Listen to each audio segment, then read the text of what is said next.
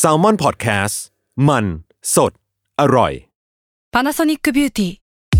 มากกว่าเครื่องเป่าผมด้วยนาโนอีเทคโนโลยีล่าสุดที่จะเปลี่ยนทุกประสบการณ์ที่คุณเคยมี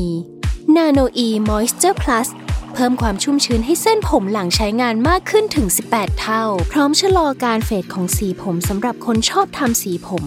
ดูแลความชุ่มชื้นทั้งเส้นผม หนังศีรษะและผิวคุณ Panasonic NA0J มีเทคโนโลยี nanoe ที่ care only you ทฤษฎีสมคบคิดเรื่องลึกลับ สัตว์ประหลาด ฆาตกรรม ความลี้ลับที่หาสาเหตุไม่ได้ เรื่องเล่าจากเคสจริงที่น่ากลัวกว่า fiction สวัสดีครับ ผมยชญ์ บรรพพงศ์ผมธัญวัฒน์อิพภูดม นี่คือรายการ Untitled Case วัสดีครับ ยินดีต้อนรับเข้าสู่รายการ Untitled Case ตอนที่ 105 ครับผม ครับสวัสดีครับ วันนี้เรามาอยู่กันในธีมที่ค่อนข้างได้รับแรงบันดาลใจ based on true story ในประเทศไทย คือแล้วเหรอ คือมันก็เอออีกแล้วอะทำไมช่วงนี้พี่ทันเขาเสนอแต่ธีมที่มันดูแบบอืมไฟแรงเหลือเกินเนี่ยร้อนร้อนเหลืผอมเกินไม่ได้เสนอ ผมไม่เสนอผมแค่เออเอาตามเข้าไป พี่เสนออันนี้ไม่ใช่เหรอ อันนี้พี่เสนอไม่ไม่ใช่เหรอไม่ อันนี้พี่โจบอกผมก็เออเอาตามไปนั่นแหละอ่าอ่าอ่าอ่ามันคือธีมที่เรียกว่าเป็น signature ครับ คือเรียกได้ว่าเป็นโอท็อปของประเทศไทยก็คือคอร์รัปชันคือธีมอ่าคอร์รัปชันก็ตรงไปตรงมานะว่าการคอร์รัปชันหรือว่าการโกงกันเนี่ยมันมีผลกระทบหรือว่ามีเรื่องราวเบื้องหลัง หรือว่ามันแย่ยังไงบ้างแล้วกันมาพูดอย่างนี้ดีกว่า มันมีเรื่องมุมแย่ๆหรือว่าไอ้ไอ้การคอร์รัปชันมันมีแบบกลไกในการก่อเกิดคอร์รัปชันแบบไหนได้บ้าง ซึ่งอืมผมก็ไม่แน่ใจว่าเรื่องที่พี่ธันเตรียมมาเนี่ยมัน มันเป็นของประเทศไหน แต่ของผมมันก็จะเป็นประเทศที่มันไม่ได้อยู่ไกลมากพี่ธันเตรียมประเทศไหนมา spoil ก่อนได้ไหมอะอันนี้เรื่องคอร์รัปชันเหรอเออคอร์รัปชันอ้าวอ่าทีมนี่เหรอ เอออะเดี๋ยวก่อนนะเอ้าเดี๋ยวก่อนนะอ้าวคุยกันก่อนคุยกันก่อน อันนี้ต้องปิดไมค์คุยก่อนเลยปะเนี่ยพี่อันนี้ไม่พี่ถูกเตรียแล้วถูกแล้วถูกตีมถูกแล้แล้วถูกตีมแล้วโอเคโอเคโอเควันนี้พี่ธันเตรียมสคริปต์มาแปดหน้าเพราะฉะนั้นผมก็เลยขออนุญาตเล่าก่อนแล้วกัน ไม่งั้นผมต้องปากแห้งรอก่อนแน่นอน โอเคครับปากแห้งเดี๋ยวคืออะไรวะ ปากแห้งคือก็อะไรวะนั่งรอจนปากแห้งไงไม่ได้เหรออะเดี๋ยวนี้ผมอยากต้องปากแตต้อกงไหมเฮ้ยต้องปากแห้งแล้วปากแตกไหมนี่ต้องไปต่อยกันที่เปรูแล้วพี่ ไม่หน้าหนาวไงปากมันแตกอ่าอ่าโอเคเออจริงๆตอนนี้ผมอะไรก็ได้ปาตแล้วอะ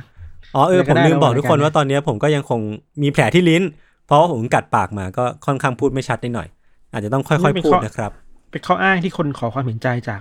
ผู้คนทั่วไปเออนะครับ ใช่ครับใช่ครับใครอยากกินเค้กกล้วยหอมไหมครับนี่ครับ โอเค เดี๋ยวผมเริ่มเล่าเลยแล้วกัน คือเรื่องที่ผมจะเล่าวันนี้พี่เหตุการณ์ที่เป็นจุดเริ่มต้นของเรื่องเนี้ยมันอยู่ที่เกาหลีใต้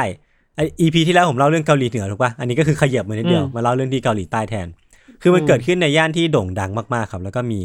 ผู้คนเดินขวักไขว่เลยอย่างย่านกังนำซึ่งเราก็อาจจะคุ้นเคยกันผ่านโอปป้ากังนัมสไตล์แล้วก็อะไรต่างๆนานาที่ตามซีรีส์เกาหลีหรือว่าอะไรพวกเนี้ยที่เราก็มักจะได้ยินการพูดถึงย่านกังนำอยู่เสมอนะครับ คือในย่านกังนำเนี้ยมันมี ห้างห้างหนึ่ง ที่เป็นห้างสีชมพูเลย ข้างนอกก็คือเป็นเป็นห้างที่ถูกทาไว้ด้วยสีชมพู แล้วก็เหมือนเป็นห้างที่โดดเด่นมากๆ แล้วก็เป็นที่นิยมของคนในละแวก แล้วก็คนทั่วไปในเกาหลีใต้ด้วยที่มักจะเดินทางมาที่ห้างนี้ ห้างเนี้ยมีชื่อว่าห้างสรรพสินค้าซัมพุงซัมพุงเนาะอันนี้อืมจำชื่อไว้แล้วกันนะครับ คือห้างซัมพุงเนี่ยมันเป็นห้างที่ป๊อปมากเลยในช่วงนั้น มันดึงดูดคนกว่า40,000คน ให้มาที่ห้างของมันเนี่ยทุกๆวันก็คือแบบมีคนจำนวนแบบครึ่งแสนเนี่ย แวะเวียนมาทุกๆวันนะครับ มันเป็นห้างสรรพสินค้าที่มีทั้งหมด 5 ชั้น โดยที่ชั้นบนสุดเนี่ยมันเป็นโซนร้านอาหารที่ก็เป็นโซนที่ป๊อปมากๆ มีร้านอาหารชื่อดังมากมายมามาบรรจุอยู่ที่ห้างแห่งนี้ คือนึกสภาพแบบพี่โจบอกว่ามันเหมือนเซ็นทรัลแหละ คือผมก็ไปคุยกับพี่โจว่าจะเปรียบเทียบยังไงให้มันชัดเจน คือมันเหมือนห้างเซ็นทรัลบ้านเราแหละ แต่แค่ว่ามันอาจจะเป็นบริบทของเกาหลีในยุคนั้นนะครับ อันนี้ก็ต้องออกตัวไว้ก่อนว่าเซ็นทรัลกับซัมพุงคนละอันกันนะ แค่เปรียบเทียบให้เห็นภาพเฉยๆนะครับ ตัดภาพมาครับห้างซัมพุงมันก็ยังตั้งอยู่ของมัน ตัดภาพมาวันที่ 29 มิถุนายนปี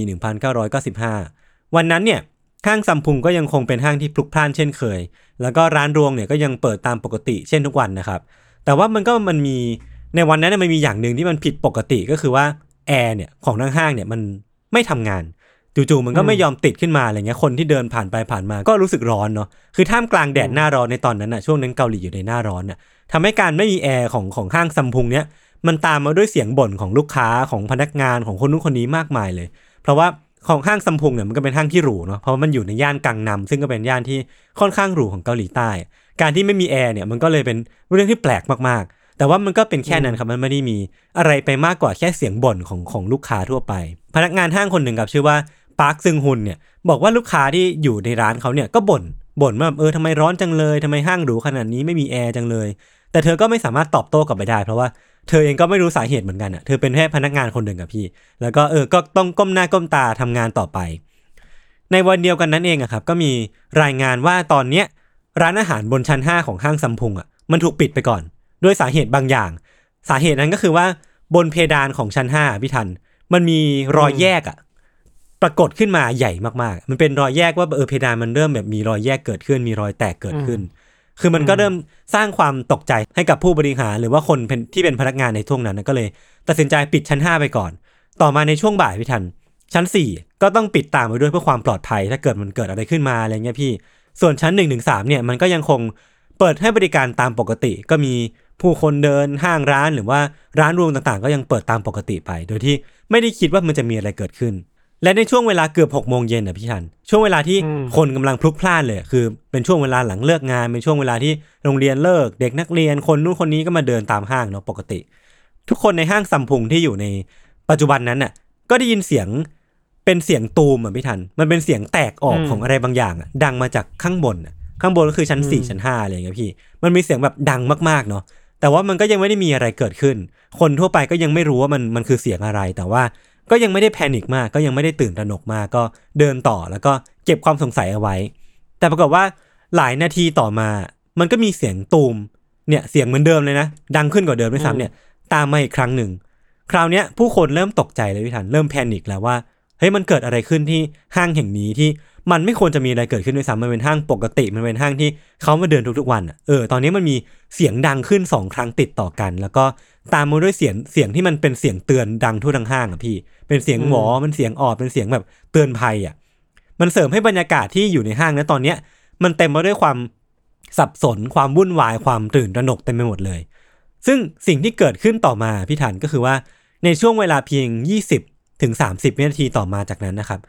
ห้างสรรพสินค้าซัมพุงอะทั้ง 5 ชั้นอะ มันได้พังยุบลงมา ตั้งแต่ชั้น 5 ชั้น 4 ชั้น 3 ชั้น 2 ชั้น1เนี่ยมันค่อยๆ พังทะลุลงมา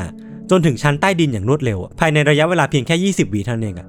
คือภาพตึกตรงหน้าวิธานที่มันเคยเป็นห้างอะตอนนี้มันเป็นเพียงซากอิฐซากปูนอะที่ตอนนี้มันคลุกเคล้าไว้ด้วยฝุ่นควันที่แบบ มันแทบจะไม่เหลือเขาโครงตรงหน้าแล้วอะอืมแล้วที่มันน่าใจหายก็คือว่า เชื่อกันว่าในตอนที่ห้างมันถล่มลงมาไม่ทัน มีคนอยู่ในห้างนั้นน่ะกว่า 1,500 คน ซึ่งเป็นจำนวนตัวเลขของคนที่เยอะมากๆอะเอออืม เนี่ยคือเหตุการณ์ห้างห้างซัมพุงถล่มอันโด่งดังของเกาหลีใต้ครับที่หลายคนเนี่ยน่าจะเคยได้ยินมาก่อนหน้านี้แล้ว ตามหนังตามซีรีส์ตามภาพยนตร์ของเกาหลีใต้เนาะที่ผมเคยเจอมาเนี่ยก็จะเป็นพวก Reply 1994 ที่ผมก็เพิ่งไปดูมา แล้วก็เห็นมีการหยิบยกเหตุการณ์นี้มาเล่าด้วย แล้วก็อย่าง Move to Heaven ไม่รู้พี่ทันเคยดูเปล่าแต่ว่า มีคนบอกว่าเออมันมีผมก็ยังไม่ได้ดูเนาะแต่มีคนบอกว่ามันมีการเอาเหตุการณ์เนี้ยไปเป็นส่วนหนึ่งของเรื่องเล่าในในซีรีส์ด้วยเหมือนกัน ก็คือมันเป็นเหตุการณ์ที่ ถูกประทับอยู่ในจิตใจของของคนเกาหลีใต้แหละอยู่ในความทรงจำของเกาหลีใต้ว่าเป็นโศกนาฏกรรมที่มีผู้เสียชีวิตอะเยอะที่สุดเหตุการณ์หนึ่งของเกาหลีใต้ก็ว่าได้ครับ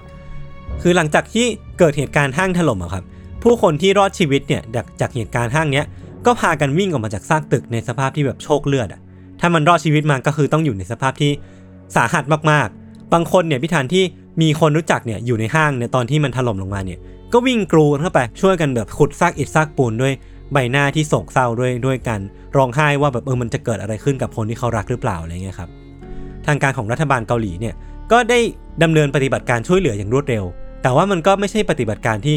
ง่ายสักเท่าไหร่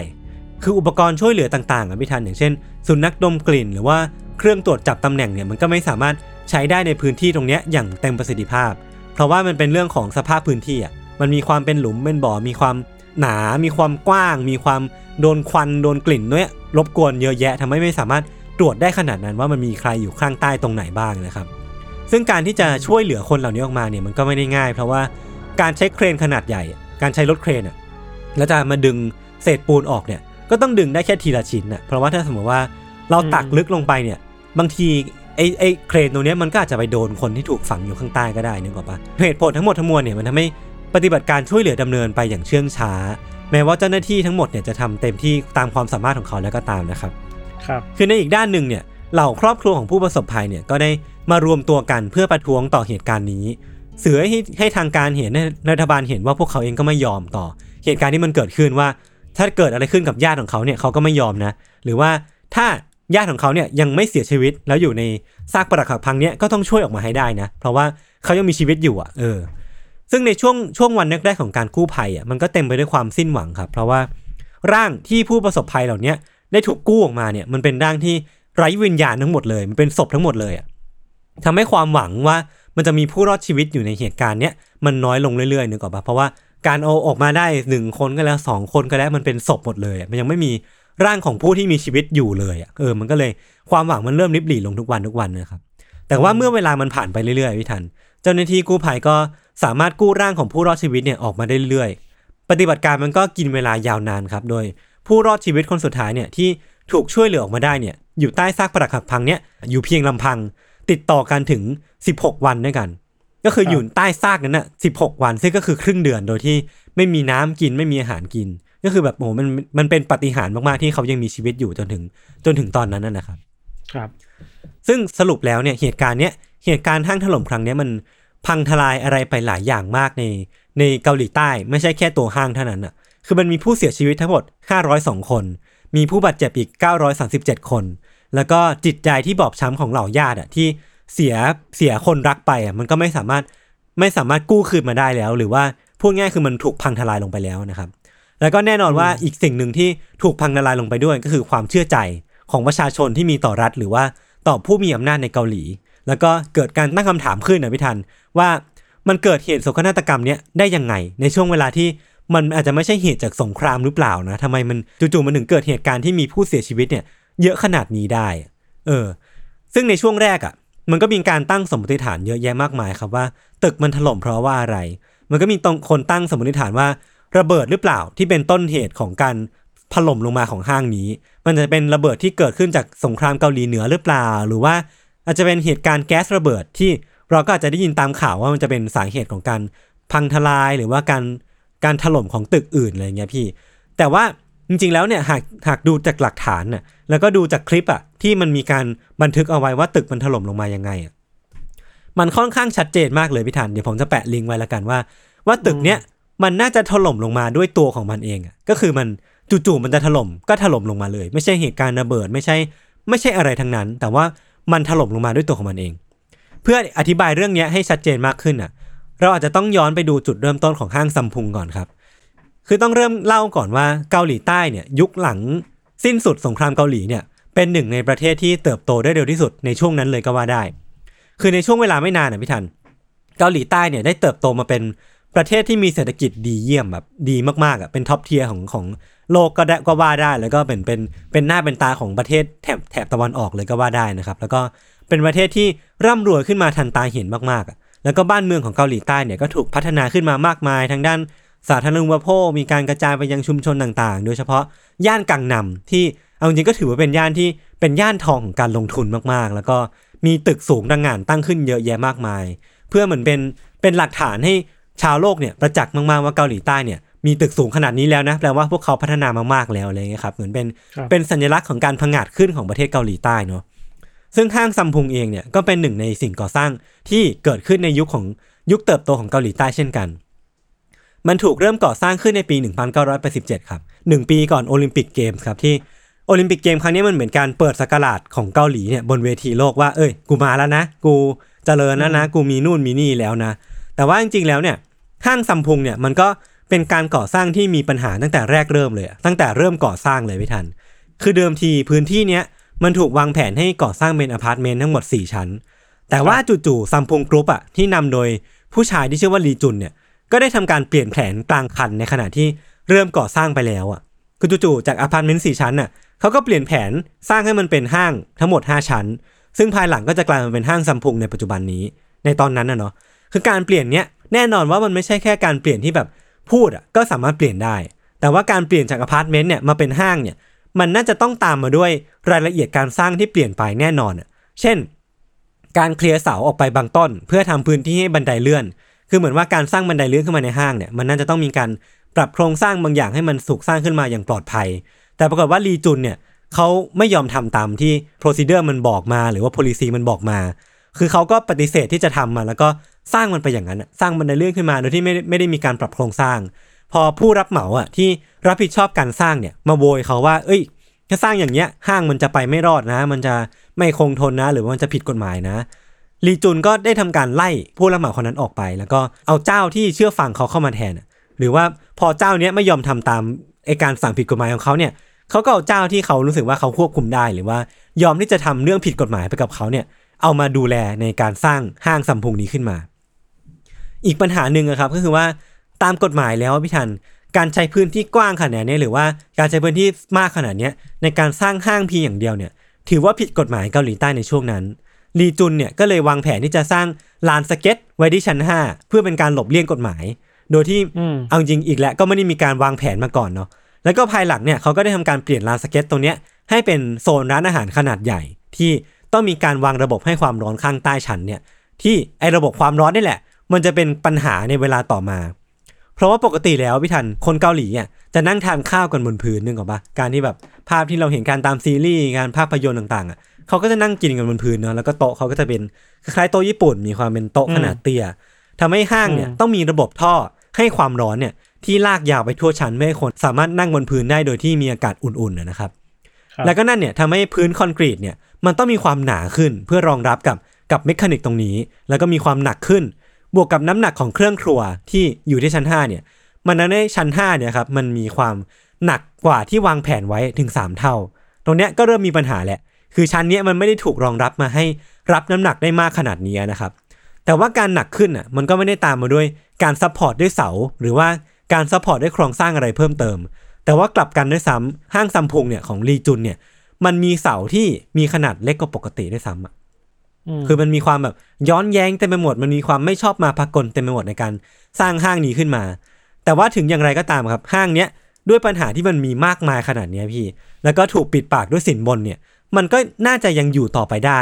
ถ้าไม่ใช่เพราะว่าโดมิโนชิ้นแรกชิ้นนี้นะครับ คือโดมิโนชิ้นแรกชิ้นเนี้ยต้องเริ่มเล่าก่อนว่า 2 ปีก่อนหน้าที่จะเกิดเหตุอุบัติเหตุครั้งเนี้ยห้างซัมพุงเนี่ยได้รับคำบ่นจากชาวบ้านในละแวกครับเรื่องคอมเพรสเซอร์แอร์บนดาดฟ้าเนี่ยมันส่งเสียงดังมาก ทำให้ห้างเนี่ยต้องทำการขยับที่หรือว่าเลื่อนคอมเพรสเซอร์ตัวนี้มาอยู่กลางห้างมากขึ้น แต่ว่าการเลื่อนครั้งนี้หรือว่าการย้ายที่ครั้งนี้ครับ พวกเขาเนี่ยไม่ได้ใช้เครนยกแล้วก็เอามาวาง ก็คือเรียกได้ว่าไม่ได้ใช้เครนยกสูงขึ้นมาแล้วก็วางเนาะ แต่ว่าเขาใช้เนี่ยการใช้การใช้เลื่อนเนี่ยมาลากไอตัวคอมเพรสเซอร์ที่มันมีความหนักมากๆเนี่ยเลื่อนไปตามดาดฟ้า ซึ่งไอการเคลื่อนย้ายสิ่งของที่มีความหนักขนาดเนี้ยบนดาดฟ้าเนี่ยมันทำให้เกิดรอยแยกพี่ทัน คือเหมือนว่าน้ำหนักเนี่ยมันถูกถ่ายโอนมาเรื่อยๆเรื่อยๆเรื่อยๆ จนทำให้มันเกิดรอยแยกบนเพดานเนี่ยตั้งแต่วันนั้นเป็นต้นมา แล้วก็ไม่มีผู้บริหารคนไหนเนี่ยที่ให้ความสนใจอะไรกับรอยแยกครั้งนี้ ซึ่งทุกวันเนี่ยตั้งแต่รอยแยกนั้นเกิดขึ้นเป็นเวลา 2 ปีเนี่ยแอร์มันก็ถูกเปิดแล้วก็คอมเพรสเซอร์แอร์มันก็สั่น และการสั่นครั้งนี้มันสั่นสั่นหนักมากๆจนทำให้รอยแยกเนี่ยมันก็เติบโตขึ้นเรื่อยๆ รอยแยกมันมากขึ้นเรื่อยๆ จนกระทั่งมาถึงวันเกิดเหตุที่รอยแยกมันมากขึ้น จนเพดานเนี่ยมันรับไม่ไหวเนาะเออ มันก็เลยเกิดเกิดรอยปริขึ้นแล้วก็เกิดเสียงแตกขึ้นทำให้ เป็นสาเหตุที่ว่าทำไมห้างเนี่ยถึงต้องทำการปิดแอร์แล้วก็วันนั้นเนี่ยถึงไม่มีการเปิดแอร์ขึ้นในในห้างซัมพุงแห่งนี้ เพื่อเพื่อเออไม่ให้รอยมันแตกไปมากกว่าเดิมใช่ไหมใช่ใช่ใช่ใช่แล้วก็ชั้น4ชั้น5เนี่ยก็ทำการปิดไป แต่ว่าที่มันน่าโกรธก็คือว่าห้างเนี่ยมันเปิดทำการปกติถูกปะชั้น1นถึงสแล้วก็มีผู้มาใช้งานตามปกติ พนักงานก็ยังคงทำงานตามปกติ แต่ว่าเจ้าพวกเจ้าหน้าที่สำคัญสำคัญของห้างเนี่ยพี่ทันเขาถูกบังคับให้หนีออกไปจากห้างแห่งเนี้ย ตั้งแต่เป็นชั่วโมงอะก่อนหน้าที่จะเกิดเหตุเนี่ยพี่ทัน คือเหมือนรู้ว่าห้างเนี้ยมันมีความไม่ปลอดภัยอะก็เลยให้เจ้าหน้าที่ระดับสูงอะออกไปก่อน แต่ว่าไม่ทำการปิดห้างอะ คือแม่งแบบโอ้โหน่าโกรธมากอะเอคืออคนก่อนทั่วที่ไปสุดก็ท้ายยังเนี่ยเดินไปคนใช่ใช่ทั่วไปก็ยังเดินไปห้างอยู่ใช่ไหมถูกต้องคนทั่วไปก็ยังอยู่พนักงานก็ยังอยู่แต่ว่าเจ้าหน้าที่ระดับสูงตอนเนี้ยออกมาจากห้างนี้หมดแล้วอะ เออ ก่อนที่สุดท้ายเนี่ย มันจะเกิดเหตุการณ์อย่างที่ผมได้เล่าไปว่ามันมี เหตุการณ์ห้างถล่มแล้วก็มีผู้เสียชีวิตประมาณ 500 คนบาดเจ็บอีกเกือบพันคน คือคดีเนี้ยแน่นอนว่ามันนำไปสู่การฟ้องร้องลีจุน แล้วก็เหล่าผู้บริหารของซัมพุงกรุ๊ปซึ่งตัวลีจุนเองอะพี่ทันถูกตัดสินจำคุก 10 ปี ครึ่ง แล้วก็ลูกของเขาเนี่ยถูกจำคุก 7 ปี ข้อหาฆาตกรรมโดยที่ไม่เจตนา แล้วก็แน่นอนว่าทีมของเราวันนี้ก็คือคอร์รัปชันทั้งสองคนก็ได้ถูก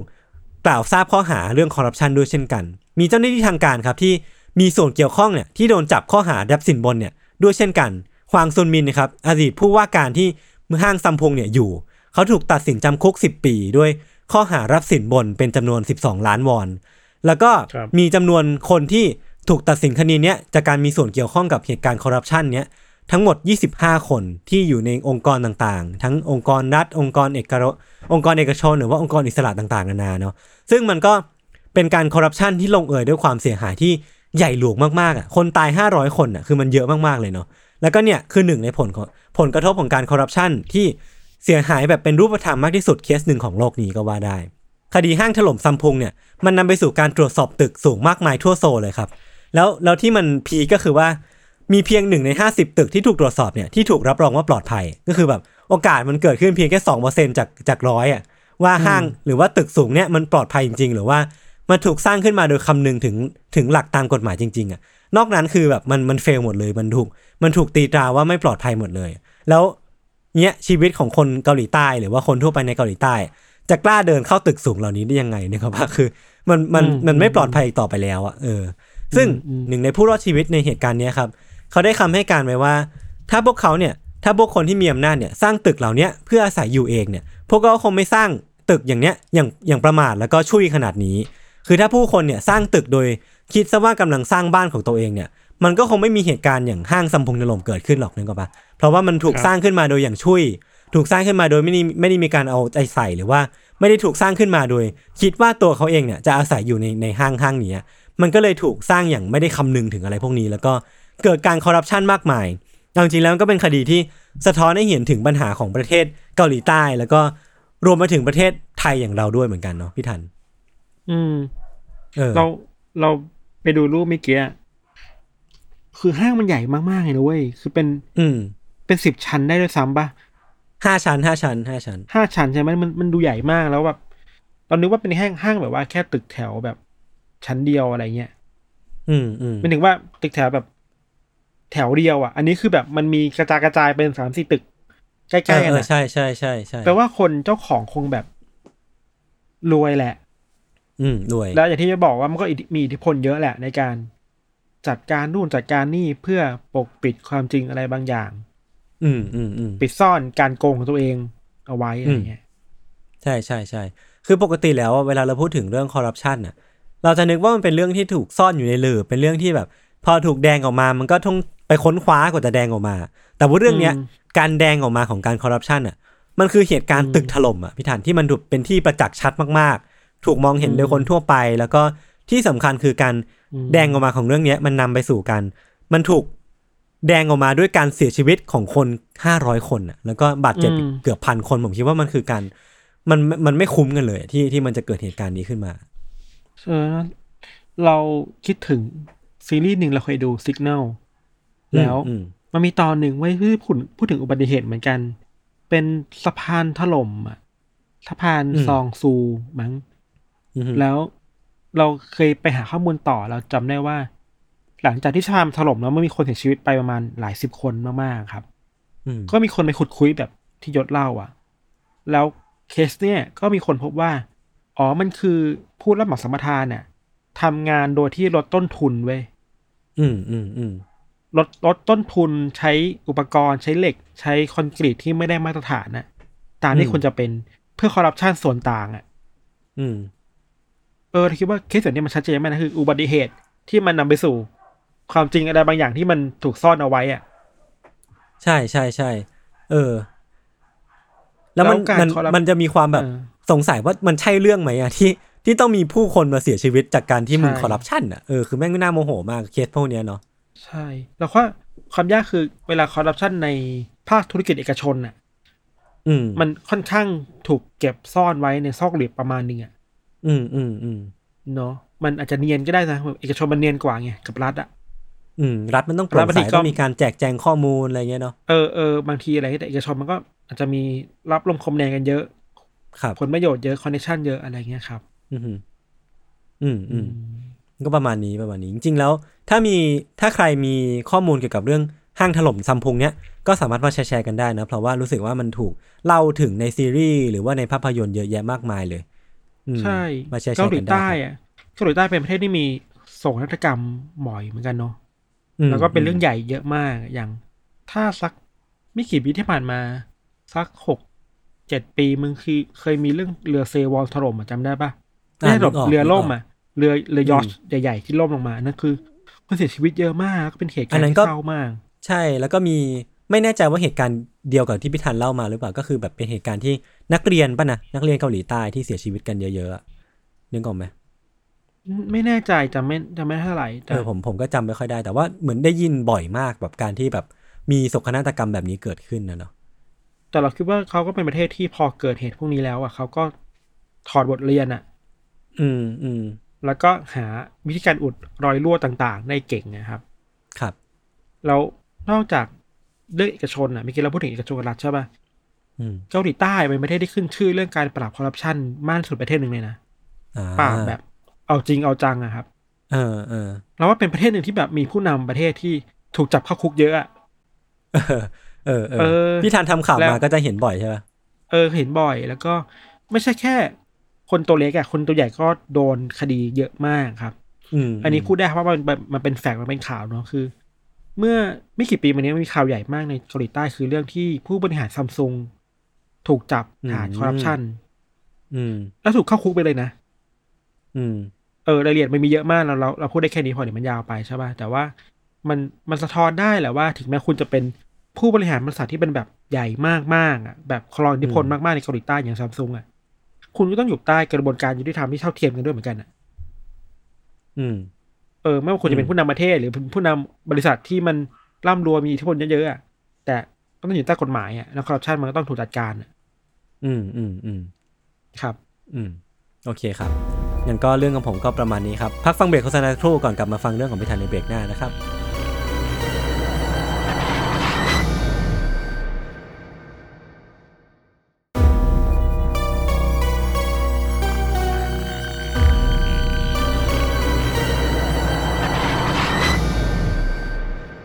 อเคกลับมาเบรกนี้ เรื่องของยศอืมคือเกาหลีใต้ใช่ป่ะเราไปอีกทวีปหนึ่งเว้ยที่อเมริกาครับ อันนี้ค่อนข้างยาว แต่คิดว่าสนุกดีอืมเนี่ย เราเคลมตัวเองแล้วเนาะเขาจะด่าเปล่าวะถ้าไม่สนุกว่ะพี่ถ้าพี่สนุกคนอื่นเขาก็น่าจะสนุกด้วยแหละ โอเค คือเคสเนี่ยมันค่อนข้างมีดราม่าเยอะมีเหตุการณ์เยอะแล้วเราคิดว่ามันมันดราม่าประมาณหนังเรื่องหนึ่งได้เลยอะ่ะเอออืม เราเริ่มอย่างนี้ว่าในวันที่ 17 มิถุนายน1972เนี่ยครับ มีพนักงานรักษาความปลอดภัยคนคนหนึ่งวัย 24 ปี ชื่อแฟรงค์วิลลิสครับคุณวิลลิสเนี่ยเขาทำงานอยู่ที่ตึกแห่งหนึ่งในกรุงวอชิงตันดีซี หน้าที่ก็คือเดินตรวจตาแหละว่า มีความผิดปกติตอนกลางคืนหรือเปล่าที่ตึกมีโจรมาปล้นมั้ยมาบุกเอาทรัพย์สินไปหรือเปล่านะหน้าที่ทั่วไปเนาะอืม แต่ในคืนวันนั้นนะครับ ในคืนวันที่ 17 เนี่ย เวลาสักประมาณตีหนึ่งอะในระหว่างที่เขาอืมกำลังเดินตรวจตราความปลอดภัยที่บริเวณลานจอดรถอะ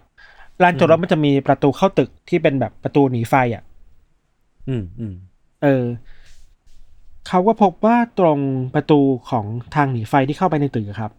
มันมีคนเอาดักเทปอะดักเทปมันคือเทปแบล็กซีนอะอ่า นึกออกเทปแบบที่เทปกาวใหญ่ๆหนาๆนะเออเออหนาหนาๆเออมากๆเออออะไรเงี้ย เออ มีคนเอาเทปเนี่ยมามาแปะไว้ตรงสลักกรประตูไว้ย มันมีประตูแล้วมันมีสลักกรยื่นออกมา คือ มีคนเอาเทปเนี่ยไปแปะ แปะเพื่อไม่ให้เวลาประตูมันปิดอะไอเนี่ยจะได้ค้างอยู่ประตูจะได้เปิดตลอดเวลาไงนึกออกปะอืมอืมเออ มีคนแปะไว้ คุณวิลลิสเขาคิดก็คิดว่า อ๋อ น่าจะเป็นฝีมือแม่บ้านแหละ เพราะว่าแม่บ้านที่ตึกเนี่ยทำนี้ตลอดเลย เพราะเวลาขนของขนรถเข็นเข้าอะมันใช้มือไม่ได้ อืมจะได้ไม่ต้องมาเอื้อมมือมาให้มันยุ่งยากอะไรครับ เขาก็เอาเทปออกเพราะเขาคิดว่าแม่บ้านน่าจะกลับบ้านไปแล้วเลิกงานไปแล้ว อืม เวลาผ่านไปไม่ถึงชั่วโมงอะ คุณวิลลิสก็กลับมาที่จุดเดิม แล้วเขาก็พบว่าเฮ้ยมันมีคนเอาเทปแบบเดิมอะมาติดที่ประตูบานเดิมอีกแล้วเว้ย เออ ทีนี้เนี่ยเขาคิดว่าไม่ใช่แม่บ้านแล้วเพอแม่บ้านกลับไปแล้ว น่าจะเป็นโจรอืมว่ะอืมเขาก็เลยรีบกลับไปที่ล็อบบี้ของตึกเพื่อโทรศัพท์หาตำรวจให้ตำรวจมาดูแลเหตุการณ์หน่อยอืมพอตำรวจมาถึงนะครับ ก็เดินเข้าไปที่ช่องบันไดฉุกเฉินน่ะที่มันเกิดเหตุแล้วเนาะอืม เดินขึ้นไปเรื่อยๆจนถึงชั้นหกก็พบว่า มันมีประตูที่ถูกเปิดค้างไว้อยู่อะ ที่ชั้นหกอะอืมแปลว่ากลุ่มโจรเนี่ย น่าจะขึ้นมา ที่ชั้นหกแล้วเข้าที่ประตูชั้นนี้ อืมพอเดินเข้าไปที่ตัวตึกอะครับ เขาก็พบว่าชั้นนั้นมันเป็นห้องทำงานของทีมงานพรรคเดโมแครตด้วยอืมคือพรรคเดโมแครตมันเป็นพรรคการเมืองพรรคใหญ่เนาะแล้วอยู่ตรงข้ามกับพรรครีพับลิกันที่เป็นพรรคใหญ่ของอเมริกา ในในการเมืองมาตอนนั้นเองครับยศ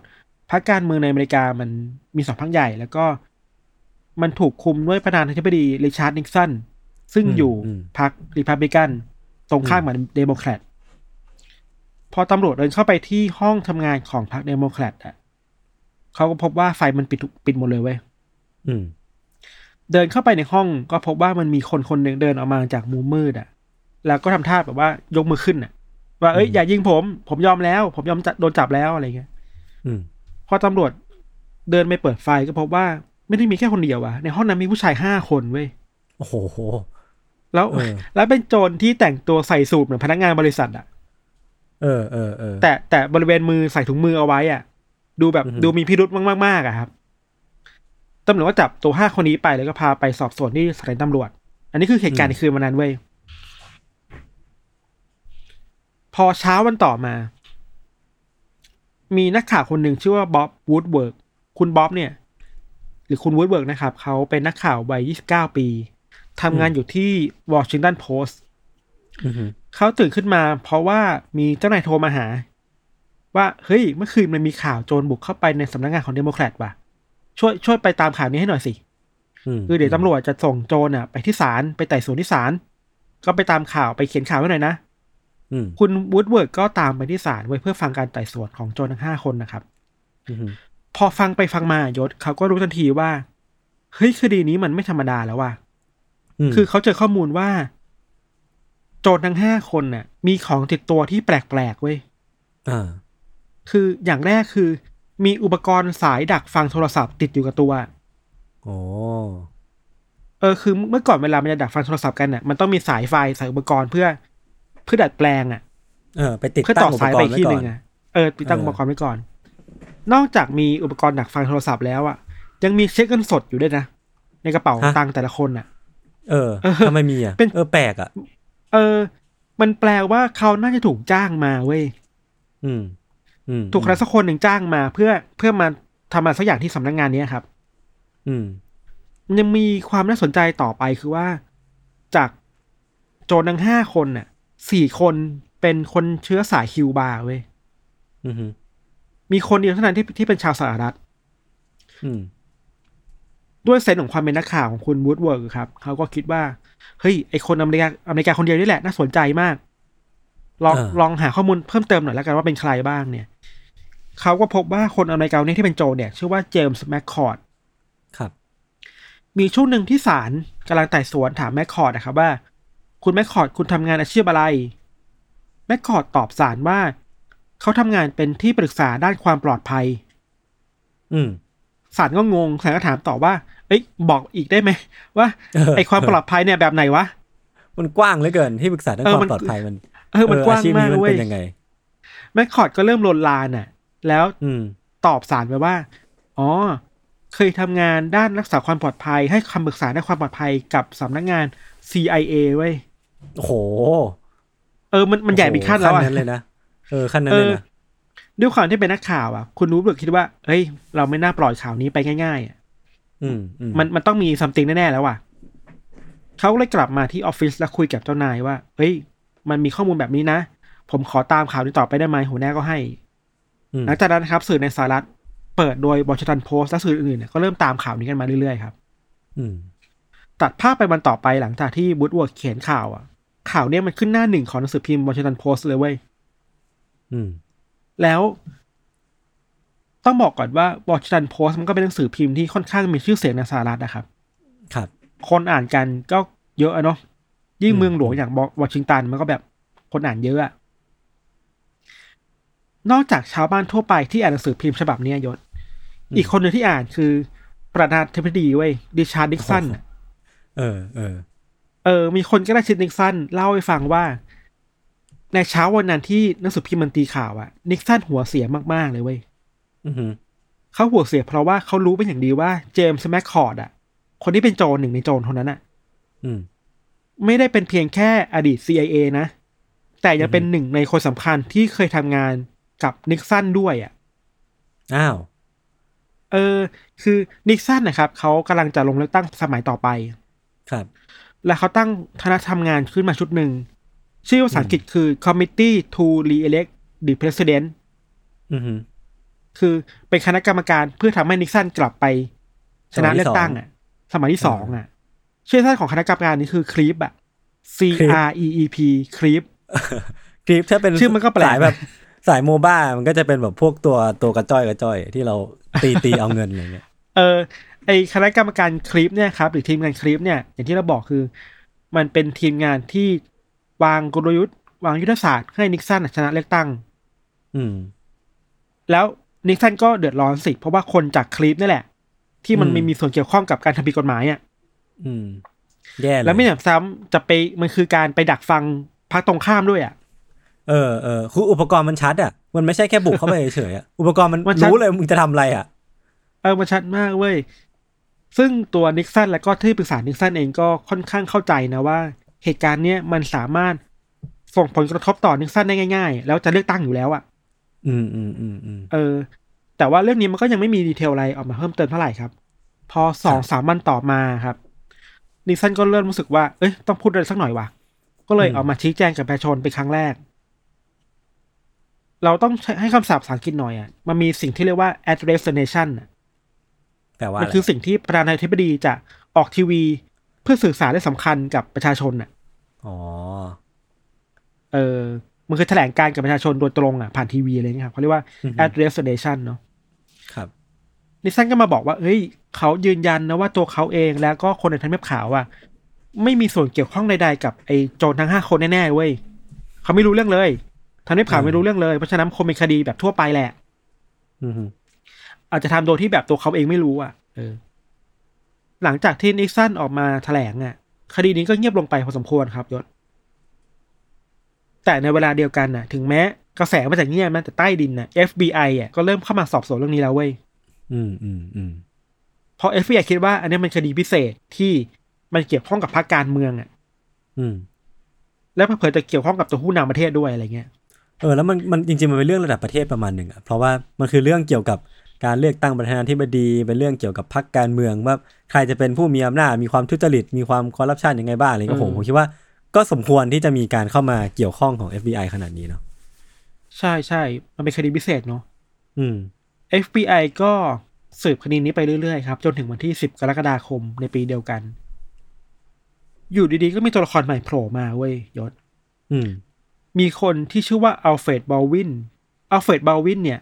เขาไปยอมรับกับ FBI ว่าเขาเองเป็นเพื่อนร่วมงานของโจรทั้งห้าคนที่ถูกจับไปอะ อ้าวทำไมอยู่ดีมายอมรับอะเออ คือเพราะอย่างนี้เว้ยคือว่าห้าคนถูกจับไปแล้วใช่ป่ะ แล้วเออเข้าใจว่า FBI เองคงแบบไปสืบสวนจนหาจุดเชื่อมโยงแล้วพอเห็นบอลวินในสายตาตัวเองอยู่แล้วแหละ อืม ก็เลยต้องออกมายอมเออยอมรับสารภาพเอไปอด้วยเหตุผลหนึ่งครับแล้วอีกเหตุผลหนึ่งคือบอลวินบอกว่า เขาเองอะรับหน้าที่เป็นคนดูต้นทางในการเข้าไปบุกตึกครั้งนั้นเว้ยคืออยู่อีกอยู่อีกฝั่งหนึ่งอะไม่ได้เข้าไปอืมแล้วหลังจากที่มันมีคดีนี้เกิดขึ้น แล้วมีเพื่อนทั้งห้าคนถูกจับอะครับบอลวินเองอะก็รีบโทรไปติดต่อหาคนในคลิปอะอืมอืมว่าเฮ้ยช่วยผมหน่อย ผมกำลังจะเดือดร้อนแล้วนะ คุณในฐาเอนะอที่คุณน่ะสั่งงานผมมา คุณบีฟงานผมมา คุณรับผิดชอบผมหน่อยสิ อ้าวแล้ว เอางี้แต่ถ้าว่าถ้าสมมติว่าโทรไปหาคลิปอะ มันแปลว่ามีส่วนเกี่ยวข้องกันจริง ๆ นะ ใช่ใช่ใช่อันนี้มันชัดเจนมากบาวินยอมรับเออว่ามันมีส่วนเกี่ยวข้องกับคลีปเว้ยแต่ว่าคลีปก็ตอบปฏิเสธเว้ยแล้วบอกว่าโอเค ฉันไม่ช่วยแกเว้ยแกปล่อยไปเลยแกไปเลยอะอ้าวหางปล่อยวัดอะตัดหางอะตัดหางเลยอะเออบอลวินเลยโมโหมากเลย โอเค ยอมโดนจับก็ได้ แต่ขอมาเปิดเผยความจริงกับ FBI แล้วกัน กูจะแฉให้หมด กูจะแฉกูจะแฉอะไรเงี้ย ด้วยความที่บอลวินอย่างที่ยศบอกครับ ด้วยความที่บอลวินออกมาบอกว่ามันมีความเชื่อมโยงกับ CREEP อะข่าวได้ยิ่งทำให้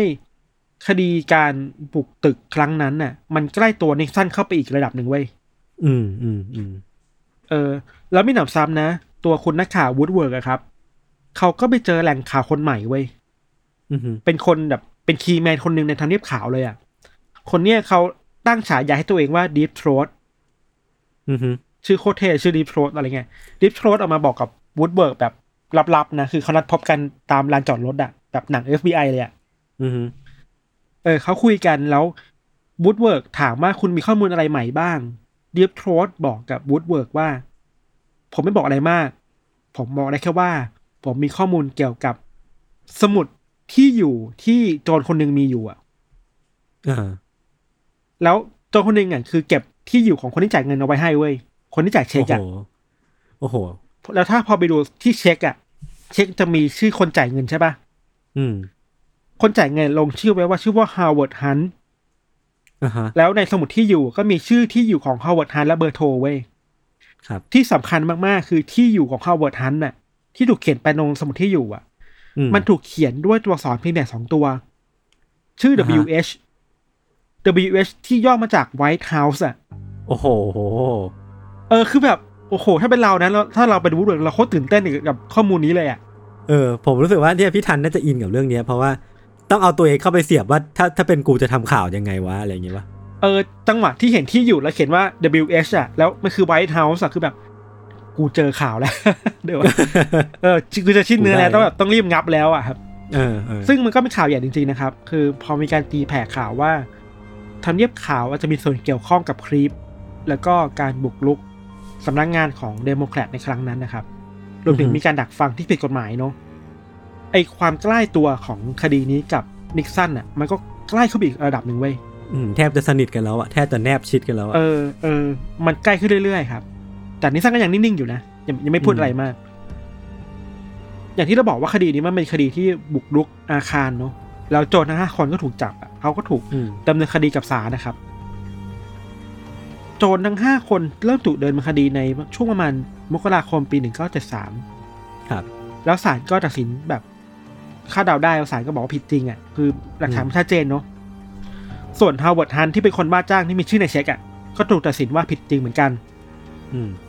ซึ่งมันก็ดูเหมือนคดีมันจบแล้วถูกป่ะคืออมกฎหมายจบแล้วอะโดนตัดสินจำคุกอะไรก็ว่าไปแล้วอะไรเงี้ยอืมแล้วโจทย์ผิดจริงอะ ถึงแม้คดีมันจะผ่านไปด้วยกฎหมายไปแล้ว แต่ทางการเมืองยังมีผลอยู่เว้ยอืม นิกสันอะเริ่มคิดว่าเฮ้ยคดีมันเริ่มใกล้ตัวมากขึ้นน่ะเพราะฉะนั้นเราต้องทำอะไรบางอย่าง เพื่อควบคุมข่าวสารจากทำเนียบขาวอะไม่ให้ออกไปสู่ข้างนอกให้ได้แบบเหมือนเดิมแล้วอะอืมนิกสันเลยตั้งอายการคนหนึ่งขึ้นมา ชื่อว่าจอห์นดีน จอห์นดีนนี้เป็นแบบอายการแบบไฟแรงอะแบบอืมดาวรุ่งเลยอะแล้วนิกสันไว้ใจครับ เขาตั้งจอห์นดีนขึ้นมา เพื่อทำหน้าที่เคลียร์คดีนี้ให้มันจบๆไปอะอืมหมายถึงจัดการข่าวสารให้หน่อยสิแบบคอยไปอุด รอยรั่วตรงนั้นตรงนี้ให้หน่อยอยากให้คนในคณะข่าวแบบ ไปบอกข้อมูลกับสื่อนะ อยากทำนู่นทำนี่อะไรเงี้ยเหมือนคนที่เป็นแบบเรียกว่า cover up อะ cover up ภาษาอังกฤษมันแปลว่าจัดการหรือปกปิดข้อมูลไม่ให้สาธารณะรับรู้อะครับ เออไอการ cover up ของดีนนั่นแหละครับ นี่เป็นจุดเปลี่ยนสำคัญของคดีนี้เลยอะคือ พอดีนได้รับมอบหมายให้ทำสิ่งนี้เรื่อยๆอะยศดีนไปเจอข้อมูลที่เยอะแยะมากมาย แล้วเริ่มเห็นว่าเฮ้ยมันมีความเชื่อมโยงจริง ๆ ว่ะแล้วฉันอะจะรู้สึกผิดนะเว้ย ถ้าต้องแบบไปปกปิดเรื่องแบบนี้อะอ่าโอเค ก็เป็นมนุษย์คุณธรรมคนหนึ่งเออเป็นเป็นคนดีคนหนึ่งอะเออ คนดีในแบบแบบแบบนั้นอะนะเออมีครั้งหนึ่งที่ดีนพูดตรงๆกับนิกสันด้วยนะว่า เฮ้ยท่านท่านยอมรับความจริงได้แล้วนะว่า คดีเนี่ย มันกำลังเป็นมะเร็งร้ายที่ทำทำลายตัวนิกสันเองอยู่อะอือหือคือถ้ายังฝืนต่อไปฝืน cover up ต่อไป ฝืนบิดเบือนข้อมูลต่อไป ปิดปากคนต่อไปอะ คุณคุณจะเดือดร้อนนะในอนาคตอะท่านจะเดือดร้อนนะอือหือไอการพูดแบบนี้ของดีเนี่ยพูดตรงๆครับ มันทำให้นิกสันไม่พอใจมากเว้ยแบบเอ้ยแกไม่ได้อยู่ข้างเดียวกับเราเหรออะไรเงี้ยอืมอืมสุดท้ายแล้วนิกสันก็ไล่ดีนออกไปเลยเว้ยเออ คือนิกสันโมโหมากอะโมโหคนที่แบบเราไว้ใจอะว่าจัดการจัดการคดีได้อะแต่กลับอืมามอยู่ฝั่งตรงข้ามให้เราแบบมอบตัวและให้เราแบบยอมรับผิดอะไรอย่างนี้หรออะไรเงี้ยอืมพอดีนถูกไล่ออกไปครับ คดีมันก็เริ่มบานปลายมากขึ้นน่ะหมายถึงว่า ข่าวมันก็เริ่มพูดถึงเนอะว่านิกสันทำอะไรกับดีนบ้าง แล้วก็มีคนในส่วนเกี่ยวข้องอะ มาแฉข้อมูลยังไงบ้างอะคนต่อต้านนิกสันก็เพิ่มมากขึ้นเรื่อยๆยศไอ้คะแนนความนิยมที่นิกสันเคยมีสูงๆอะ มันลดลงมาเรื่อยๆเว้ยนิกสันเริ่มรู้สึกไม่ไว้ใจคนในทันเนียบข่าวแล้วอะว่ามองมาทางนั้นไอ้นี่ก็ศัตรูหรือเปล่าไอ้นี่ก็แบบไม่ไว้ใจเขาหรือเปล่าอะอืมอยู่ดีๆอะนิกสันก็มีคำสั่งไล่คนทำงานใกล้ชิดกับที่เป็นคนปรึกษาครับ เป็นที่ปรึกษาตัวเองอะไล่ออกไปอีกเพิ่มเติมอีกสองคนเว้ยโอ้โห คือไม่เออไว้ใจแล้วอะคือถ้ามันมันทำให้คนสงสัยมากขึ้นนะ ส่วนตัวผมมารู้สึกว่า พอมันไล่คนนู้นคนนี้ออกไล่ดีนออกไล่คนใกล้ชิดออกอีกสองคน มันเออสงสัยมากว่า เอ๊ะ ปิดบังอะไรอยู่หรือเปล่า หรือว่าต้องการที่จะทำอะไรหรือเปล่าอะไรเงี้ยเออ หลังจากที่นิกสันไล่คนออก คนใกล้ชิดแล้วคนที่เป็นที่ปรึกษาออกไปครับ นิกสันก็ออกทีวีอีกรอบเว้ย address nation อีกรอบหนึ่งอืมแล้วคราวนี้เขายอมรับว่า ยอมรับนะว่ามันมีคนในทำเนียบข่าวที่ล่วงรู้เกี่ยวกับคดีเนี่ย คดีที่แบบไปบุกรุก แล้วก็รอบฟังคนอื่นน่ะ อืม จริง ๆ นะ แล้วก็มีบางคนที่รู้เห็นเกี่ยวกับคดีนี้จริง ๆ เว้ย แต่ตัวเขาเองอะเขาไม่รู้เรื่องนี้เลยอืมยืนยันมากสาบานเลยว่าเขาไม่รู้เรื่องนี้อะไรเงี้ยก็ยังคงบริสุทธิ์อยู่เขาพูดด้วยนะว่า เออกับขอขอความเห็นใจหน่อยยังบริสุทธิ์อยู่เออ นิกสันพูดแบบโหดมากนะนิกสันพูดว่า มันมีความพยายามของคนบางคนหรือคนบางกลุ่มอะที่ปกปิดความจริงไม่ให้สาธารณะรู้รวมถึงอืมไม่ให้ตัวเขาเองรู้ด้วยเว้ยคือตอนนี้นิกสันเล่นเล่นเล่นบทเหยื่อแล้วอะ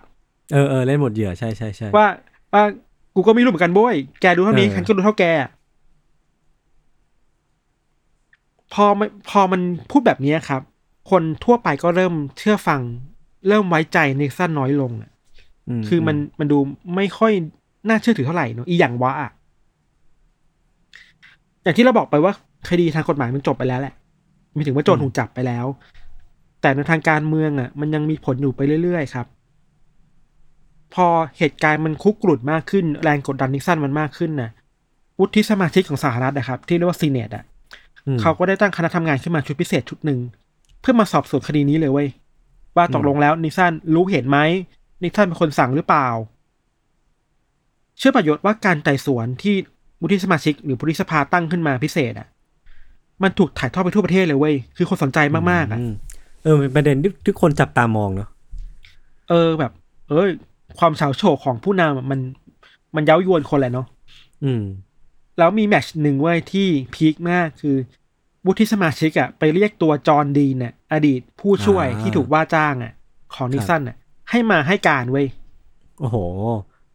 เออ ดีนต้องพูดกับการไต่สวนถึงแปดชั่วโมงอะยศแปดชั่วโมงอะโโหเออ คือมันเป็นช่วงเวลาว่ามีอะไรนานบ้างมากเลยนะตั้งแต่เช้าเย็นๆเลยนะเออ มันแล้วว่า sense มันมัน peak คล้ายๆ กับตอนที่วุฒิสมาชิกของอเมริกาเรียกตัวมาร์คซักเคอร์เบิร์กไปสอบสวนอะอ่าไอเรื่องไอเรื่องแบบคดีแบบการปล่อยข้อมูลส่วนตัวอะไรเงี้ย peak แบบนั้นอะอืมซึ่งการทำหน้าที่ของวุฒิสมาชิกสหรัฐในในรอบเนี้ยครับ มันทำให้เรื่องอื้อฉาวของนิกสันหรือว่าเรื่องอื้อฉาวทางการเมืองมันถูกพูดถึงไปทั่วประเทศเลยอะ่ะอืมอืมมันมีผลสำรวจด้วยนะว่า ประชาชนในเวลานั้นน่ะมากถึง97เปอร์เซ็นต์่ะ รับรู้นะว่ามันมีข่าวนี้อยู่อะ โอ้โหเก้าสิบเจ็ดเปอร์เซ็นนี่มันไม่ใช่ ไม่ใช่ตัวเลขที่จะได้มาง่ายๆนะคือโอ้โหมัน97%มันเยอะน่ะมากเลยนะ เกือบร้อยอะโหเหลือเชื่อว่ะ กลับมาที่ดีนนะครับ ในการแต่สวนรอบนั้นน่ะ ดีนเปิดเผยข้อมูลเยอะมากๆเวยยศ เขาบอกนะว่าตัวเขาเองกับประธานาธิบดีนิกสันน่ะ เคยคุยถึงการจัดการคดีที่มันเกิดขึ้นน่ะ มากถึงอืมสามสิบห้าครั้งน่ะ อืมก็ อืมอืมอืมเออแปลว่ามันมีการพูดถึงคดีนี้อยู่เว้ยแล้วไม่ไม่ได้ไม่ได้แปลว่านิกสันไม่รับรู้อะอืม แล้วนิกสันเองเป็นคนที่รับรู้เรื่องการจ่ายเงินเพื่อปิดปากกลุ่มโจรไม่ให้พูดอะไรเพิ่มเติมอะอืม เออคือ ถึงแม้นิกสันจะไม่ได้เป็นคนเสนอในการจ่ายเงินปิดปากแต่นิกสันตอบรับว่า เออทำได้อะนึกออกปะอืม เออ แต่ถึงอย่างนั้นนะครับ สิ่งที่ดีนพูดออกมากับวุฒิสมาชิกอะ่ะมันเป็นแค่คำพูดเท่านั้นเองยศมันไม่มีหลักฐานมา ยืนยันได้ว่า มันจริงหรือเปล่าวะอืมอืมอืมเออคือถ้าจะเล่นงานนิกสันได้ มันต้องมีหลักฐานที่เป็นรูปธรรมอะไม่ใช่คำกล่าวอ้างคำกล่าวหาแบบนี้อะครับ การไต่สวนโดยวุฒิสมาชิกครับ มันก็ดำเนินไปหลายครั้งอะครับ จนมาถึงช่วงประมาณท้ายๆแล้วแหละ ก็มีการเรียกตัวผู้ช่วยนิกสันเว้ย คนหนึ่งชื่อว่าอเล็กซานเดอร์บัตเตอร์ฟิลด์ครับคนนี้เป็นผู้ช่วยนิกสันแล้วก็แบบใกล้ชิดนิกสันประมาณหนึ่งอะทำงานในห้องแบบห้องรูปทรงไข่เหมือนกันอะห้องห้องรูปห้องของประธานาธิบดีเนาะเราไม่รู้ทำไมเว้ย มีคนถามบัตเตอร์ฟิลด์ว่า เฮ้ย คุณรู้หรือเปล่าว่าในห้องทำงานของนิกสันของประธานาธิบดีอะมันมีเครื่องบันทึกเสียงสนทนาถูกซ่อนไว้อยู่ โอ้โหบัตเตอร์ฟิลด์ตอบว่าใช่ แล้วตอบแบบอึกอักอะอ้าวเออแบบ ไม่คาดหวังว่าไม่คาดคิดว่าจะเจอคำถามนี้อะเออเออเออเออเออ แต่อันนี้มันคือคนละเทปอะนะ ในคดีนั้นคือเทปของเดโมแครตแต่อันเนี่ยมันคือเทปที่นิกสันน่ะ บันทึกเสียงสนทนาในห้องทำงานตัวเองเว้ย อืมอืมไอเนี่ยเป็นเรื่องใหญ่มากที่บันทึกบอกว่าใช่มันมีอยู่ เพราะว่าถ้าศาลหรือว่าถ้าใครได้รู้บทสนทนาในห้องทำงานน่ะ แปลว่ามันจะเป็นการเคลียร์ประนาเทปไม่ดีเลยนะว่าคุณรู้หรือไม่รู้เรื่องที่เกิดขึ้นน่ะ อ๋อเนื่องว่ามันมันมีเทปเสียงมายืนยันว่านิกสันรับรู้แค่ไหนหรือมีส่วนเกี่ยวข้องแค่ไหนอะอ่าฮะ มันคือส่วนหนึ่งของการสร้างหลักฐานขึ้นแหละ เออเพราะมันหาหลักฐานมา เล่นงานนิกสันไม่ได้ไงมันต้องหาเออหลักฐานที่เป็นรูปธรรมอะแล้วเทปเสียงนี่แหละแม่งโคตรรูปธรรมเลย มันจริงอืมมากๆอะ หลังจากเกิดเรื่องนี้ขึ้นนะครับ มีคนที่เสื่อมศรัทธาโจนิกสันเยอะมาก คนก็น่าชิดหลายคนก็เริ่มรู้สึกว่าผิดหวังอะว่าเฮ้ยนิกสันไม่ไว้ใจเขาหรอทำไมเวลาคุยกันในห้องทำงานต้องแบบอัดเสียงไว้ด้วยอะ อืมอืมไปถึงพวกนิกสันเองก็เริ่มน้อยลงอะครับยศอืม ในเวลาต่อมาคดีนี้มันดูใหญ่ขึ้นเว้ยเพราะว่าหลังจากที่สังคมรับรู้ว่ามันมีเสียงที่นิกสันบันทึกเอาไว้ในห้องตัวเองอยู่อะอายการของอเมริกา ก็ไปที่ศาลเพื่อขอหมายศาลให้ศาลเรียกเอาเครื่องบันทึกเสียงในห้องนิกสันนะมาให้หน่อย อื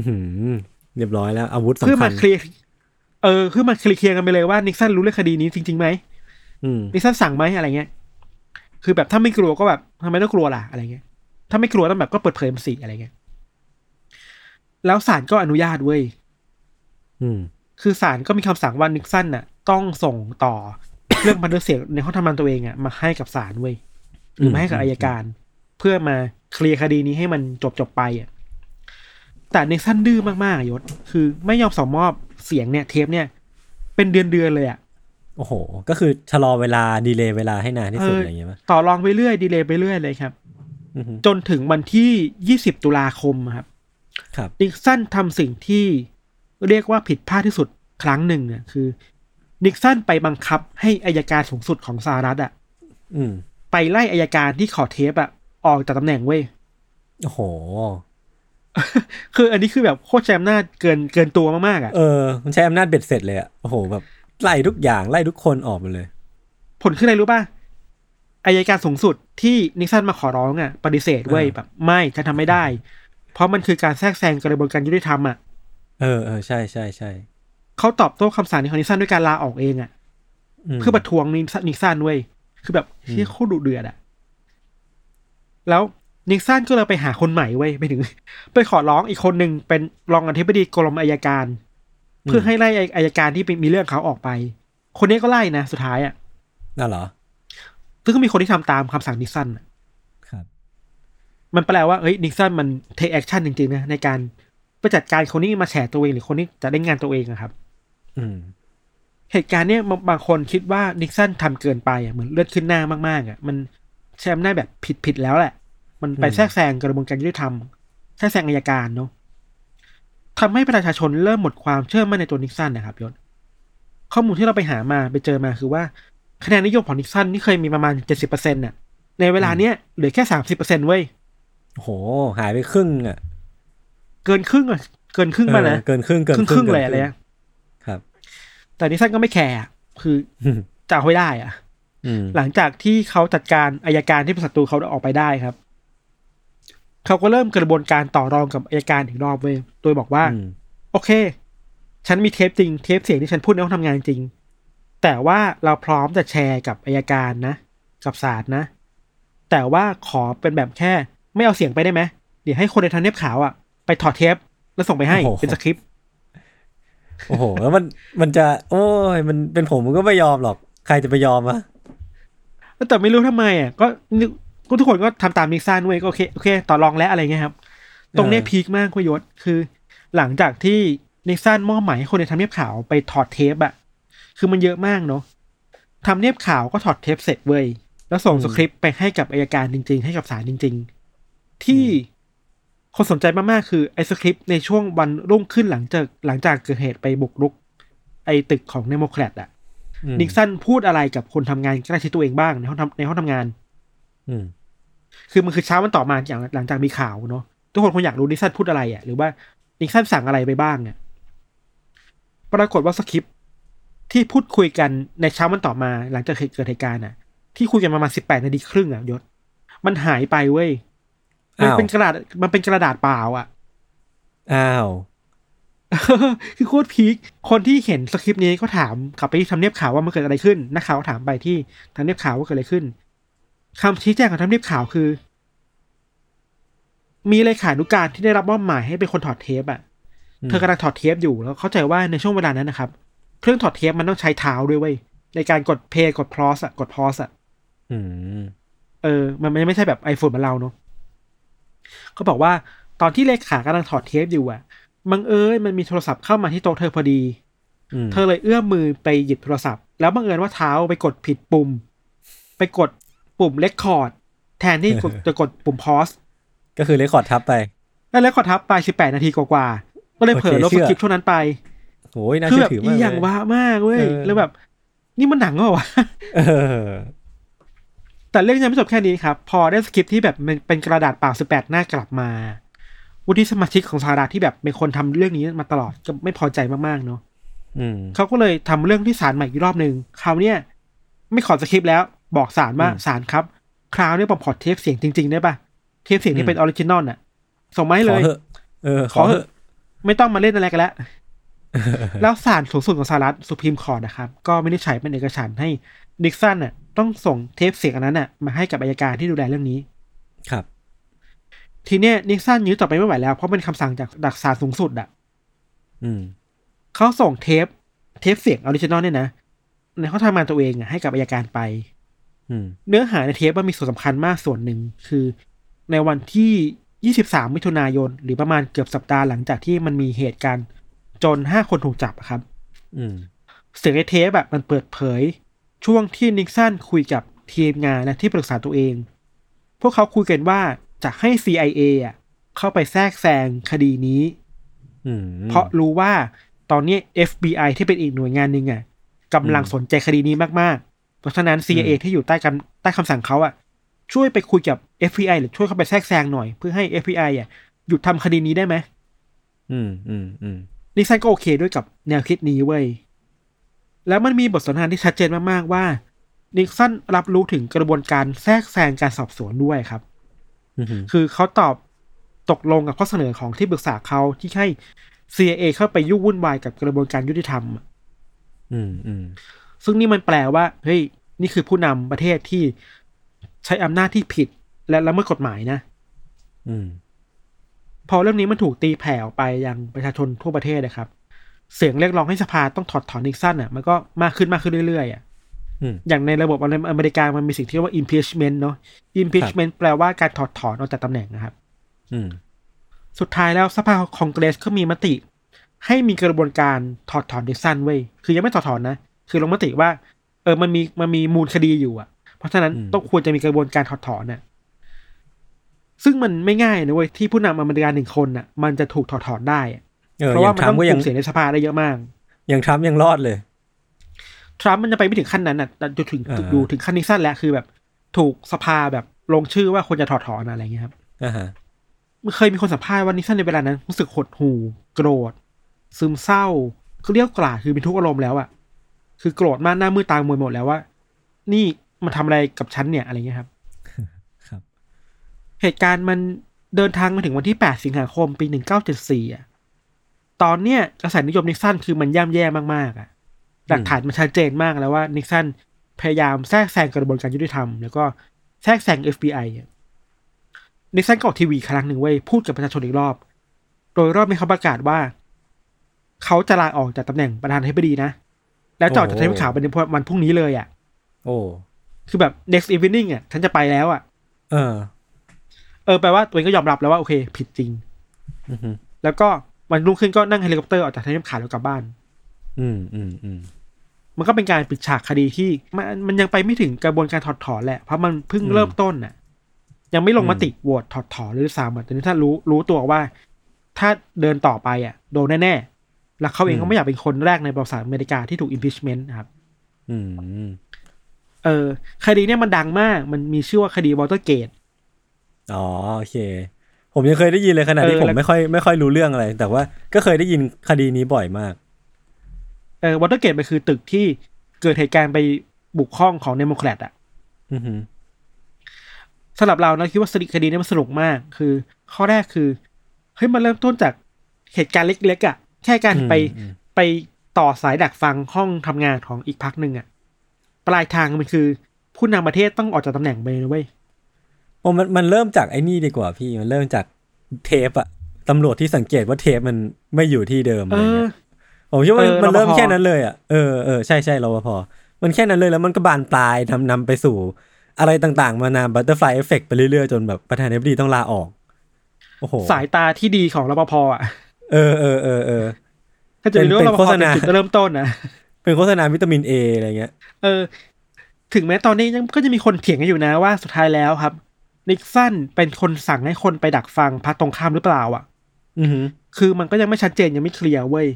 ครับ แต่ว่าสิ่งหนึ่งที่คนพูดถึงกันเยอะแล้วเราก็เชื่อเหมือนกันคือ ถึงแม้นิกสันจะไม่มีส่วนเกี่ยวข้องนะคือ มันเป็นการทำของลูกน้องอะ่ะ อืม แต่ว่าสิ่งที่นิกสันทำจริง ๆ คือนิกสันพยายามสั่งการให้มีการแทรกแซงกระบวนการยุติธรรมอะอืมอืมอันเนี้ยคือผิดจริง แล้วก็ส่งคนหรือส่งเงินไปปิดปากคนที่เกี่ยวข้องกับคดีนั้นอะ อันเนี้ยอืมผิดจริงผิดกฎหมายจริงอืมๆคือเราจะบอกว่า ถึงแม้ว่ากระบวนการหรือสิ่งที่โจรห้าคนนั้นทำอะฮะมันคือสิ่งที่ผิดเนาะ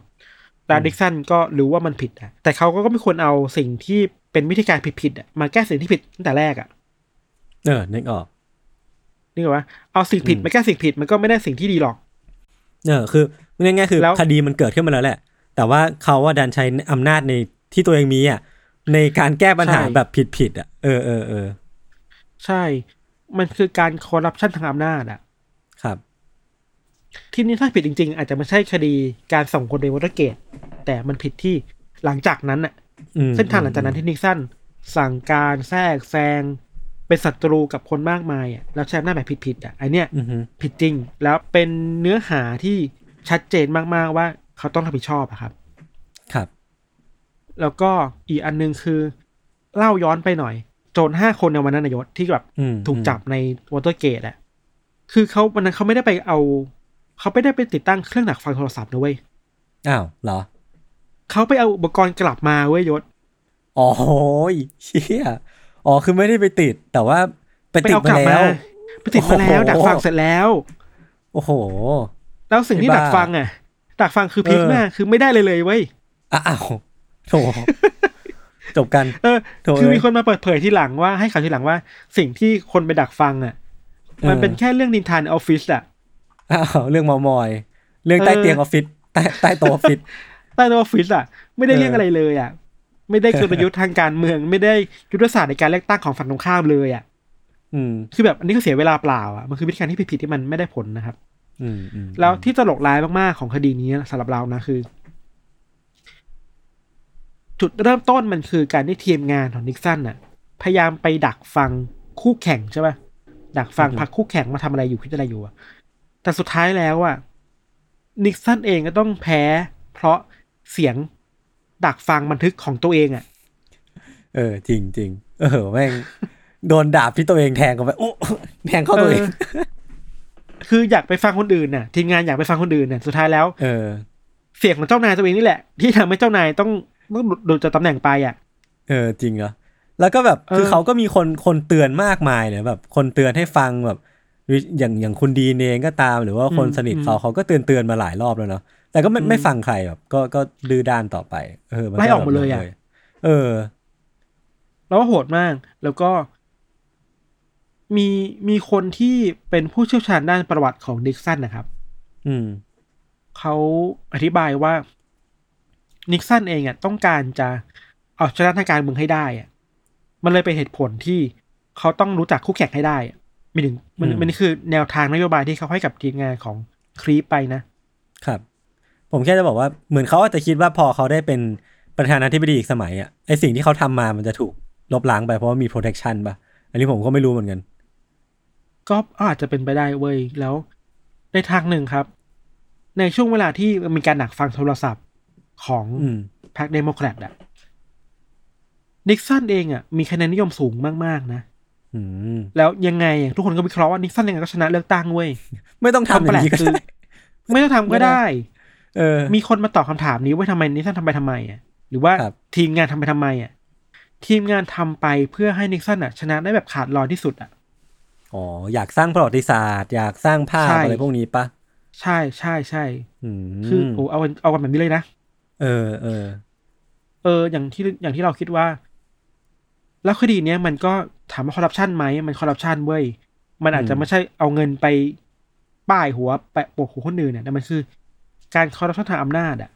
อืมอืมเอาเอาเอาอำนาจที่ตัวเองมีไปทำในสิ่งที่ผิดผิดๆอะ เช่นสั่งการนู่นนนั่นแทรกแซงระบบที่มันควรจะ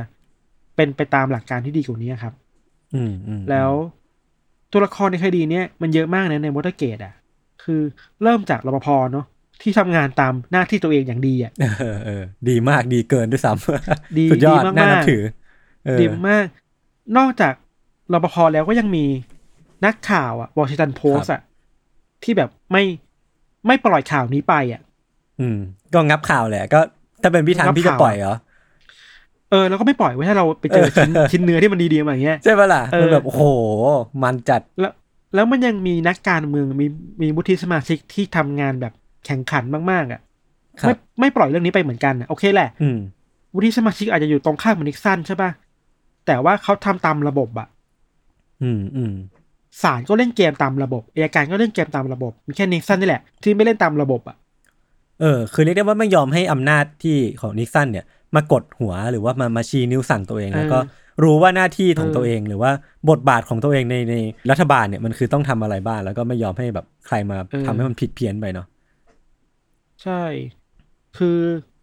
ศาลนิกสันสื่อมวลชน หรือแม้แต่นักการเมืองอะมันอยู่ในระนาบเดียวกันอะอืม มันไม่ได้แปลว่านิกสันจะสามารถมากดหัวพวกเขาแล้วเขาจะยอมอะอืมอืมอืมอืมอย่างอายการเองอะก็ได้กลิ่นอะไรแปลกๆก็ก็ตามคดีนี้ต่อนึกปะศาลเองก็ตัดสินอย่างเที่ยงธรรมอะที่แบบอืมเฮ้ยสิ่งที่นิกสันทำอะ มันมันต้องเคลียร์นะ เพราะฉะนั้นคุณต้องส่งเทปเสียงมาเผยแพร่นะนึกออกปะอืม คือศาลนี้ก็เล่นตามเกมเพื่อให้ผลประโยชน์ของประชาชนมันถูกต้องนะครับ อิจฉาจัง สื่อเองก็งับเนอะวิชาเนาะคืออิจแบบฉาจังเราเราว่ามันเป็นเคสที่เวลามันเกิดการคอร์รัปชันทางอำนาจเกิดขึ้นในการเมืองแล้วอะครับอืมทุกฝ่ายทุกกลไกอะ ยกเว้นตัวผู้นำนะ มันเล่นตามเออเกมอะ มันเดินเออเดินตามกลไกที่มันจะเป็นอะ แล้วมันครับตรวจสอบกันอย่างจริงจังมากๆอะ จนสุดท้ายแล้วก็ต้องแพ้ไปคนที่ไม่เล่นตามเกมอะ อืมอืมอืม เออที่ผ่านมามันจะมีคนดีเบตเรื่องระหว่างเอ้ยแกควรจะเป็นคนที่ดีหรือควรจะเป็นคนที่เก่ง หรือไปมีระบบที่ดีมาคุมคนที่ดีนะอะไรนึกว่าอืมเออมันคือมันคือดีเบตระหว่างระบบดี vs คนดีอะอืมเราคิดว่าไอคนดีเราไม่รู้หรอกคนนี้ดีไม่ดีอะแต่ถ้าระบบดีอะมันตรวจสอบได้เว้ยเออแบบ Nixon ใช่คือมันมันแทบจะไม่ต้องเถียงกันเลยอะคือระบบดีมันวัดได้มันมีค่าต่างๆ มันมีสิ่งตุมี KPI มีการ สร้าง procedure มาอะไรเงี้ย แต่ว่าคนดีเราจะไปวัดเขายังไง เราเราจะดูโปรไฟล์เขาเหรอ หรือว่าจะดู background เขาเหรอ มันมันเกณฑ์วัดมันต่างกันอะ เออไม้บรรทัดมันวัดได้ต่างกันอะ แล้วที่เราเห็นเขาเป็นคนดีในเบื้องหน้าเบื้องหลังเราไม่รู้เขาทำอะไรอยู่อะ เออ ใช่ สิ่งที่จะสิ่งที่จะพิสูจน์ว่าเขาเป็นคนดีหรือไม่ดีได้จริง ๆ คือระบบที่ดีเว้ย เออ ครับ เนาะอืม ครับ ประมาณนี้ครับ เราว่ามันเป็นตัวอย่างที่ ก็มีตัวอย่างขึ้นแล้วก็เป็นคนทำต่อเนาะ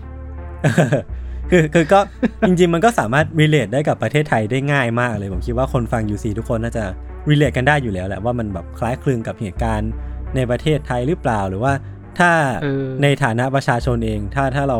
รู้ case study มาอย่างนี้แล้ว หรือว่ามีมีการเรียนรู้จากประวัติศาสตร์แล้วเนี่ยเราควรจะ react กับกับสิ่งที่มันเกิดขึ้นในประเทศของเรายังไงบ้างอะไรเงี้ยผมคิดว่าก็ก็ก็เป็นเรื่องที่สำคัญ แล้วก็อยาก จริงๆ ตอนนี้ก็เป็นตอนที่พี่ทันน่าจะถนัดมากเป็น MVP ของตอนนี้เลยเพราะว่าคืออันนี้ผมคิดว่าพี่ธันแม่งเล่าด้วยไฟไฟกันเป็นนักข่าว คือรู้เลยว่าทำทำสคริปต์เหมือนเหมือนกำลังอ่านข่าวอยู่เหมือนกำลังทำทำสคริปต์ข่าวเขียนข่าวอยู่นะสนุกดีติดตามกันต่อไปครับว่าตอนหน้า ผมกับพี่ธันจะเอาเรื่องอะไรมาเล่าอีกเนาะก็ติดตามรายการของพวกเราทั้งสองคนได้ทุกช่องทางของ s ซ m m o n Podcast เช่นเคยนะครับ วันนี้พวกผมสองคนลาไปก่อน สวัสดีครับ สวัสดีครับ